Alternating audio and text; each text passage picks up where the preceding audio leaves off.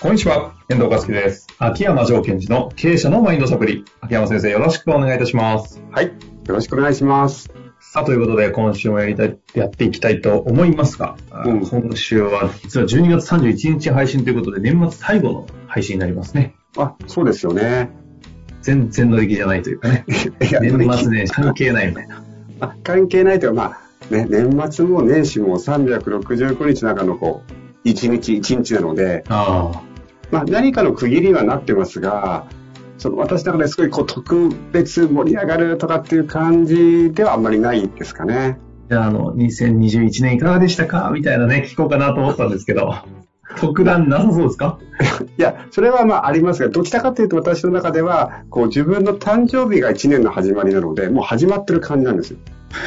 自分の誕生日？そこなんだ今年、そうそう。そっからまあ今年1年どういうふうに頑張っていくかなので、今もう途中ですね。ああ、正月よりも俺だとていうことで。俺だ。そう。まあそうかもしれないですね。ですから、1年のテーマって私、誕生日の時に決めてますもん、大体。うん。じゃあ特段逆にあれですか、年末年始としての、こう、いわゆる目標だとか振り返りだっていうのは、そこではあんまりやったりしない感じですか？そうですね、私の場合は。そうなんですね。うん。それで、ですが前回、ちょうどね、なんかせっかくなんで振り返りの回やりましょうということでやりましたけど、はい。えっと、やっぱり私の場合はそうしてるだけであって、何か一つ区切りをつけて、新たにリセットしていくっていうのは重要だと思ってるので、それが年末年始だとやりやすいっていうのも、まあそれもわかるんですよ。はい。なので、ありますしね。そうなんですよね。うまく使うためには、じゃあ新しい年が来た、リフレッシュしたよね。じゃあ新たに自分を振り返って目標設定していきましょうっていうのは、すごいいいことだと思います。なるほど。まあ、この辺ね、人のそれぞれの考え方違いますもんね。旧正月正月を迎える方もね、実際いますし。まあ、ということで今日は、あの、ちょっとね、なんていうんですか、本質的なというか、質問がうんうん来てますので、せっかくですし、ちょっと重ためではあるんですけども、はい。年末年始、この、特別関係ないのか、まあやりたいなとはい。ということでご紹介させてください。えー今日はですね、自分らしく生きている、自分らしく働くというのは、ある種一つのステータスで、自分らしいというだけで輝いて見えてしまいます。うん、では、自分らしさとは一体何なのか秋山先生、教えてください。という、まあ最近よく聞くね、自分らしくとかっていう言葉の質問がね、ここに来てきたんですけども。そうですよね。いや、この質問すごい鋭いですよね。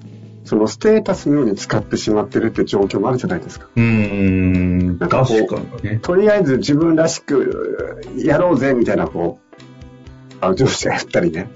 何がやってる上司の人がいたり、あと親とかね、先生とかが自分らしくやろうぜって言うのもわかるし、じゃあ自分らしさって何ですかっていうと、意外に答えられなかったり。うんうんうん。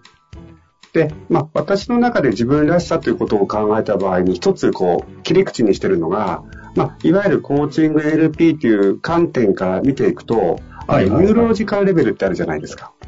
ちょっと順番をいつも覚えれないんですけあど。三角形で階層があったはい。だから、環境、行動、能力、信念、価値観、アイデンティティ、みたいな感じなんですね。はいはいはい。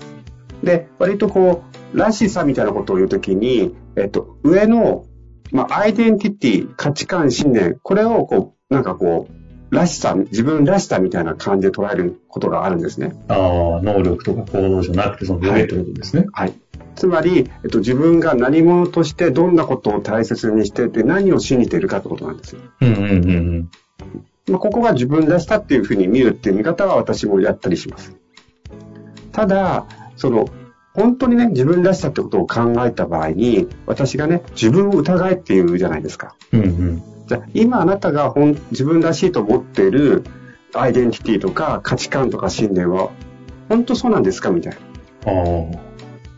でそこでもう一つのそのアイデンティティの上の概念があるのが、まあ、私の中では、えっ、と、自己の超越とか自我の超越みたいなことを言うんですけども、そっち側のゾーンに入って戻ってきた時にもう一回見直してみよう。自分のアイデンティティを、価値観を、信念をっていうのが、まあ、ここを自分らしく、さだよねってことをセッションでは丁寧にやっています。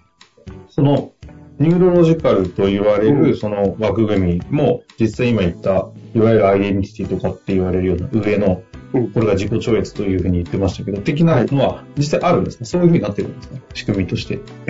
そうですね、仕組みとしてそうなってます。それをね、自己超越のところで、スピリチュアルみたいな単語を使っちゃう人もいるので、魂とか。うんうんうんそこは私、ビジネス的にはちょっと感覚が合わないので、自己超越と言ったり、あとはじゃあ自己超越って何かっていうと、成功の意図を変えるということでも言っています。うーん、成功の意図を変える。ですか？ら、例えば、えっ、と、自分の生活のためにお金を稼ぎたいっていうのが成功だとすると、そこから、その成功の意図をもう一回変えてみようと。ああ、まあ、目的に近い感じなんですね。うんアウトアウトカムとか。そうですね。それを本当に見直していこうみたいな。うんうんうん。でそうすると、例えば今までは自分のことだったんだけども、組織のこととか、社会がこうなればいいみたいなところに変わって、じゃあそこから見た自分のアイデンティティって何ですか？っていうと、僕のことを社長だと思ってたんだけども、世の中にこういうことをもたらしていく人物だみたいにちょっと変わっていくというか、まあなっていくみたいな感じですかね。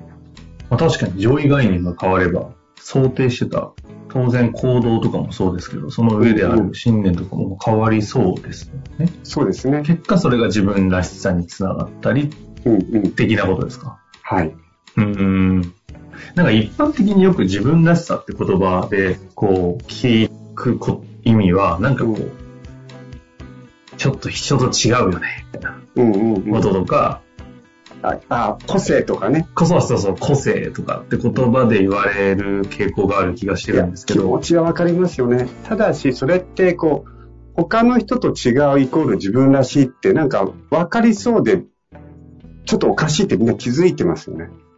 うん、きまさにでもこの質問の方がそのニュアンスをいただいてるのかなって感じしますよね。そうは言うけど、なんか、ピンときてないんですっていう。で例えば個性と人と違うところみたいな。色で例えたら僕は僕だけの色がある赤っつったら隣の人も赤とか言ったりして同じじゃんとか。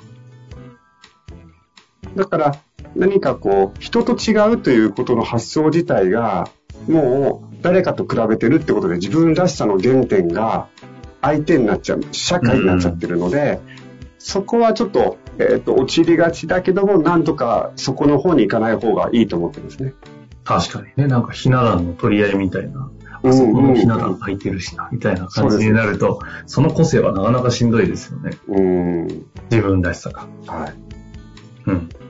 だから、まあ、そういった意味で、えっと、その自分らしさの時に、他の人より秀でてるとか、変わっているとか、特別であるという発想はちょっとだけで置いて考えていってもらいたいなとなります。ああ。他人軸ではなくて、あくまでも、あくまでも自分軸って言い方でもいいんですか？ここはどの辺なんですか？そうですね。で、えっと、自分軸ですね、その通り。で自分軸ってことを考えたときに、やっぱり自分の中で感じていくものが自分軸じゃないですか。ですから、まあ、私の個人セッションでは、そのニューロロジカルレベルというものを使いながら深く深く見ていきますが、あの、この間、えっと、本の中でも、自分らしさとか本当の自分みたいなことを定義してあるんです。うんうん。本当の自分ってね、扱ってますよね。はい。で、それは自分の、こう、過去の経緯を見ていく。それも、えー理想の自分をメンターにした会話ををするようになっているので、うんうん。その中からじ見た自分なんですね。で、その中から何を見ていくかっていうと、価値観と強みを見るんです。で、価値観っていうのは人は価値観って私は10分、20分を持ってると思ってる方なので、その中で優先順位の高いとか、小さい時から大切にしていた価値観は何ですかみたいなところを見るんです。それが本、うんコアバリューというもの。うんうんうん。まあそれがエネルギーの源泉みたいな感じですね。でもう一個は強みといって、強みの場合は、例えば自分の人生を通し通してね、うっかり自分が強くなっちゃったことは何ですかみたいなってあるんですよね、あ必ず。自分の中において。例えば、失敗ばかりしてきたっていうならば、その失敗に耐えるってことは強くなっちゃってるわけじゃないですか。はいはい。で、大体失敗する人で飛び込んでるんですよ、いろんなことに。うんうんうんうん。そうすると、本人としては、あ、なんか自分はうまくいってないなと思ってるけど、その、いろんなとこに飛び込んでいく力って強みのはずなんですよね。うん。でそういうふうに、えっと、人生を通してうっかりついてしまった力と、さっき言った価値観の中で優先順位の高い価値観、コアバリューを含めて、本当の自分っていうふうにそこでは定義です。ああ。それが結果的に自分らしさ。うんうん。あの、最近言葉で言わないですけど、なんかよくうっかり、ちゃっかりみたいな話をよくされてたじゃないですか。私が？はい。はいはい、しますします。うっかりできてることとか、なんかちゃっかり成功しちゃってること的なニュアンスだったと思うんですけど、はい。ああの辺のニュアンスも近いんですか？近いです。とっても近いです。だから、強みなんか見てるときに、その、うっかり何屋さんです。何屋さんっていうか、うっかり何しちゃう人ですかとかね。うんうんうん。だから、えっと、誰かと比べるわけじゃなく、自分の中でそのことをやるときに、たくさん力が必要としないとか、はすぐやり始められるとか。それって、つその、自分の中の強みじゃないですか。あ。うんうん。だから私は、えっと、深い話をうっかりしちゃうわけですよはい。すぐ潜っちゃう。うんうんうん。それは強みですよね。だからこの強みを使って人のことを気づけたりできますよね、人って。うん。強みは所詮強みなので。だそういった意味では、えっ、と、自分がうっかり何ができちゃう人なのかな、自分としては。っていうのを見ていくと、自分らしさが見えてきますね。なるほどですね。この自分らしさとは何ですかっていうふうにこの方おっしゃってくださってますけど、なんか自分らしさというものが大事とか、自分らしさが欲しいとか、自分らしさってなんだろうっていうのを手にしたくなったりするようなうん。時って、なんかどういう、いいますよね、きっと秋山先生の周りにも。自分らしくなりたいんですみたいな、まあそういう経営者の方は来ないのかもわかりませんが、なんかやっぱり、あの、感覚的になんかこう力を出し切ってない感がするときですよね。やりきってない感じ。うんうんうん。何かブレーキしながら、踏みながらアクセル踏んでるとかね。で私ね、例えば誰か人のために役に立ちたいんだってアクセル踏むならば、それって自分らしさっていうふうに言い切っていいのに、やっぱそれ躊躇して踏み切る、踏んでるってことは、やっぱりこう迷いながらやってるってことじゃない。うん、確かに。だからその迷わずアクセルを踏めるみたいな状態をするときに、そのよりどころとして自分らしさっていうのは重要になってくるっていうのはわかりますね。ああ、でも実際にそれが分かってるから、そうんその自分らしさに行っちゃうけど、実際そこにあるのは、思いっきり発揮したいとか、うーん。なんかそんなところがあったりするそうなんですと。うんだから私人間のその求めている本質として自分の力をしっかり出し切りたいっていうのはその人間が誰が持ってるその深いところである欲求じゃないかと思ってるんですよね。うん。ですから、とだからこそみんな自分の中でこう自分らしくないってことに関してこう悩んじゃったりする。うん。で例えばなんですが、えっ、と、自分らしく生きていくのと、自分らしくないけど幸せになりたいってどっちですかってこう、みんなどっちに手あげるのかなみたいなね。自分らしく生きていきたいですか？それとも幸せになりたいですか？みたいな。非常になんか、同じところに並べられるとな悩むというか、なんか何とも言えない問いですね。そうですよね。うんでその時、幸せというものをその人がどう定義してるかですね。うん。だからその中に幸せの中にこう人生をやりきるとか発揮するっていう人は、ぜひその自分らしさっていうものを何なのかなってことをこう考えていくっていうのはいいかなと思います。ああ。そう思うとあれですか？えっ、と、自分らしさっていうことそのものには、うん。まあ、言い方ちょっとひどすぎますけど、うん。自分らしくなるということそのものにそんな価値があるわけではなくて、はい。自分の力をしっかりと解放していくということの方が、僕は重要で、そのためには自分らしさっていうのを握りしめてるって分かってるとやりやすいよねっていう。なるほどですね。うん実際に振り返ってみるとどうなんですかねすごい発揮してる人たちって結果的に自分らしいって言われているのか、うん別にそんなことなくても、すげえ発揮してるのかうん。っていうと、両方ある気がします。うん、ある気がする。究極、本当に自分らしく発揮してる人は、自分らしさにこだわらなくなっていくと思うんですよ。うん、そうですよね。自分らしさということに対しての執着なさそうですもんね。はい。ただ、そこのステージに行くためにも、一旦自分らしさって何なのかってことを見つめていくってことは重要だと思います。なるほど。